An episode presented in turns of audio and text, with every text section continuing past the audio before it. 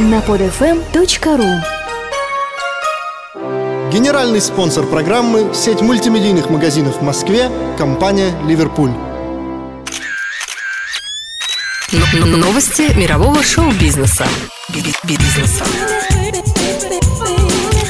Ну привет, привет! Ждали вы или нет, но новости мирового шоу-бизнеса вновь с вами, и сегодня еще один информационный выпуск. Зато впереди вас ждет два звездных выпуска подряд. То-то оно будет, но и сегодня, уверен, будет не менее интересно.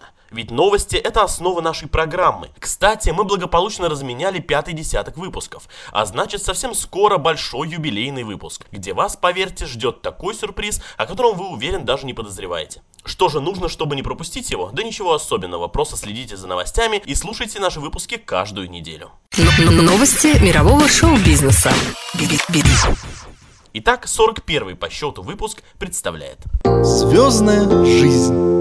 Ну что ж, вот и завершилась 83-я церемония вручения кинонаград «Оскар». Озвучены имена победителей во всех категориях. Кому же достались заветные статуэтки «Золотых рыцарей»? Об этом прямо сейчас. За «Оскары» в этом году боролись очень сильные картины и замечательные актеры, так что шоу в целом получилось интересным, хотя и довольно предсказуемым. В большинстве номинаций триумфаторами стали фавориты, обошлось без сюрпризов. Оживление вносили музыкальные номера. Номинированные песни исполнили в частности Мэнди Мур и Гвинет Пелтроу, и ведущие церемонии Энн Хэтуэй и Джеймс Франко. Они отлично сработались и на протяжении трех с лишним часов без устали пели, танцевали и шутили. Мне очень понравился этот тандем, так что я только за то, чтобы Энн и Джеймса в следующем году вернули в качестве ведущих. В актерских категориях лучшими академики признали, кто бы сомневался, Натали Портман, Черный лебедь, и Колина Ферта, Король говорит, обладателей золотых глобусов. Оскары критики и зрители вручили Натали и Колину еще задолго до церемонии, так что борьбы и интриги в номинациях «Лучший актер» и «Лучшая актриса» не получилось как, впрочем, и в других актерских номинациях. Среди актеров второго плана фаворитами были исполнители из ленты «Боец» Кристиан Бейл и Мелисса Лео. Оба ранее получили также «Золотые глобусы» за свои работы, а теперь они стали и лауреатами Оскара. Лучшим фильмом на иностранном языке была названа получившая «Золотой глобус» в аналогичной номинации датская лента «Месть», а самым выдающимся мультфильмом 2010 года стала «История игрушек. Большой побег». В двух сценарных категориях была серьезная конкуренция, и золото в результате досталось Дэвиду Сайдлеру за «Король говорит» лучший оригинальный сценарий и Аарону Соркину за «Социальную сеть» лучший адаптированный сценарий. Лучшей режиссерской работой признана картина Тома Хупера «Король говорит». «Король» же стал лучшим фильмом, обойдя «Железную хватку», «Черного лебедя», «Начало», «Социальную сеть», «Бойца» и «127 часов». Таков был выбор академиков и таковы герои Оскара 2011. Масштабный кинопраздник подошел к концу, но его легко можно продлить, например, задавшись целью посмотреть или пересмотреть все отмеченные на церемонии фильмы. Что ж, для любителей статистики, вот полный список победителей 83-й церемонии «Оскар». Лучший фильм «Король говорит». Лучший режиссер Том Хупер «Король говорит». Лучший актер Колин Ферт «Король говорит». Лучшая актриса Натали Портман «Черный лебедь». Лучший актер второго плана Кристиан Бейл «Боец». Лучшая актриса второго плана Мелисса Лео «Боец». Лучший фильм на иностранном языке «Месть. Дания». Лучший мультфильм «История игрушек. Большой побег». Лучший оригинальный сценарий Дэвид Сайдлер «Король говорит». Лучший адаптированный сценарий Аарон Соркин «Социальная сеть». Лучший саундтрек «Социальная сеть». Лучшая песня We Belong Together. История игрушек. Большой побег. Лучший звуковой монтаж «Начало». Лучший монтаж «Социальная сеть». Лучший оператор Уолли Пфистер «Начало». Лучший грим «Человек-волк». Лучший дизайн костюмов «Алиса в стране чудес». Лучший дизайн продакшн «Алиса в стране чудес». Лучшие визуальные эффекты «Начало». От себя хочу выразить одно. Смотрел церемонию в прямом эфире на первом, где ее в перерывах комментировали и обсуждали небезызвестные тележурналисты и ведущие. А также, разумеется, прочитал немало отчетов о церемонии в сети интернет и прочих СМИ. А я еще удивлялся, почему вне зависимости от успехов нашего футболиста Андрея Аршавина в лондонском арсенале, как не начнешь читать комментарии людей, так сразу хочется их закрыть и больше никогда не читать. Так и здесь. Умудрились опустить всех, кого только можно, начиная от ведущих, заканчивая Натали Портман, которая, по мнению специалистов всего мира, получила премию более чем заслуженно. Так что, господа отечественные журналисты, подобрее нужно быть к талантам, а уж если и критиковать их, то грамотно, а не просто для того, чтобы жизнь медом не казалась. Мало у нас доброты в последнее время в прессе, а уж особенно в комментариях граждан. Есть о чем задуматься. Поздравляю всех лауреатов и, кстати, ведущих, которые просто молодцы. На них держалась вся церемония. Первый канал вновь запускает «Фабрику звезд». Проект «Фабрика звезд. Возвращения» стартует на Первом канале 12 марта. Необычность новой «Фабрики» заключается в том, что в ней примут участие не начинающие артисты, а выпускники всех бывших «Фабрик» под руководством продюсеров, возглавлявших проект в разные годы. Игорь Матвиенко будет представлять интересы групп «Фабрика» и «Корни», а также певицы Виктории Дайнека. Игорь Крутой, Ирина Дубцовой, Настя Кочетковой и Доминика Джокера. Виктор Дробыш, Зары, Наталья Подольская и группы Челси, Константин Меладзе, Влада Соколовского, Марка Тишмана и группы Иньянь. Каждое еженедельное шоу будет тематическим. Участникам надо будет представить песню, соответствующую заявленной теме. Кино, ретро, зарубежный хит и так далее. В конце передачи будут определяться три номинанта на выбывание, одного из которых могут спасти зрители, а другого продюсеры. О боже, снова. Зачем? Ладно, спокойствие и только спокойствие.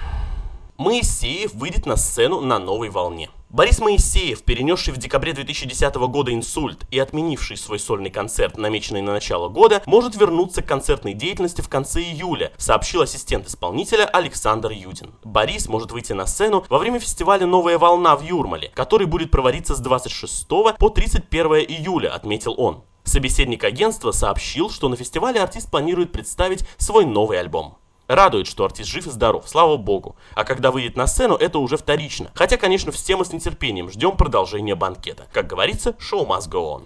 Гордон обвинила продюсера ранеток в педофилии. Неожиданный скандал разразился на съемках очередного выпуска программы НТВ «Музыкальный ринг» с участием группы Ранетки и Глеб Самойлов and the Matrix. Виной всему стали высказывания телерадиоведущей, писательницы и певицы Екатерины Гордон, которую пригласили участвовать в программе в качестве акулы-пера вместо временно отсутствующего Сергея Соседова. Это было просто неприкрытое хамство, пожаловался продюсер Ранеток Сергей Мельниченко сразу после съемок. Алексей Астудин и другие акулы-пера, принимавшие участие в музыкальном ринге, вели себя абсолютно адекватно. Вопросы задавали острые, но по делу, по творчеству, по взглядам, что нравится, что не нравится. А госпожу Гордон прямо как будто с цепи сорвало. Она обозвала девчонок дебилками и идиотками, заявила, что у меня были сексуальные отношения со всеми участницами коллектива. Не знаю, из чего она сделала такие выводы, может быть у нее был свой собственный опыт подобного рода. Да, моя официальная жена Наташа участница ранеток. Да, раньше у меня были какие-то отношения с другой ранеткой Лерой. Но эти отношения возникли уже во взрослом возрасте, когда это можно было делать. А главное, это не основание для выводов, что с остальными девчонками было то же самое. Я пытался объяснить это госпоже Гордон, сказал, что ранетку Женю знаю с полутора-двух лет, на что госпожа Гордон начала язвить. Так вот, с каких пор у вас с ней начались сексуальные отношения. Ну не знаю, друзья. Тема карьеры через постель, увы, крайне распространена в российском шоу-бизнесе. И все об этом прекрасно знают, хоть и делают порой вид, что это не так. Но это же глупо, как и заявление о том, что в СССР секса не было. И что уж там говорить, в данной ситуации тоже можно о многом задуматься. Хотя, как все есть на самом деле, мы вряд ли когда-нибудь узнаем наверняка. Так что давайте лучше просто слушать музыку.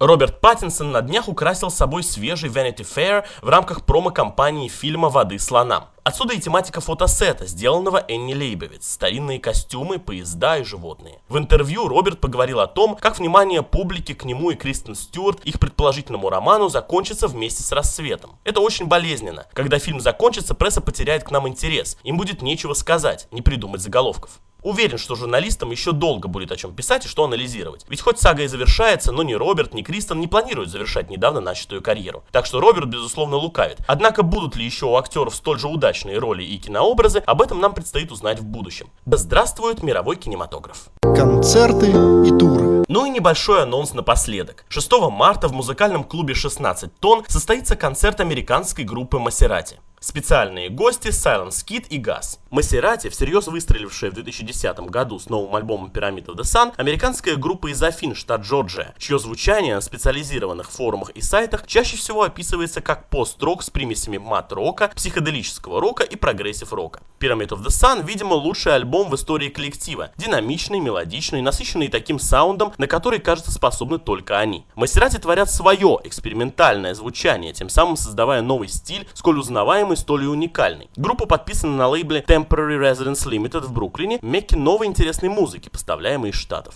Последний на данный момент альбом Масерати вышел при трагических обстоятельствах. 8 ноября 2009 года погиб барабанщик группы Джерри Фьюкс. Трагедия случилась во время благотворительного мероприятия по сбору средств в помощь женщинам Индии, куда Джерри пришел со своим другом. Решив воспользоваться ручным грузовым лифтом, музыканты не поняли, что их лифт остановится в полутора метрах над уровнем площадки необходимого пятого этажа. При попытке спрыгнуть с лифта, барабанщик зацепился одеждой за конструкцию кабины и провалился в шахту лифта. Пластинка Pyramid of the Sun посвящена памяти Джерри Фюкса. И так уж вышло, что именно этот диск стал поворотным моментом в истории группы, добавив ей как трагической известности, так и признание тысяч и тысяч новых фанов. Масерати в Москве при участии Silence Kid и Газ уже в воскресенье 6 марта, на сцене 16 тонн. Начало в 20.00. Заказ билетов на сайте 16tons.ru и в кассе клуба. Приходите, там и увидимся.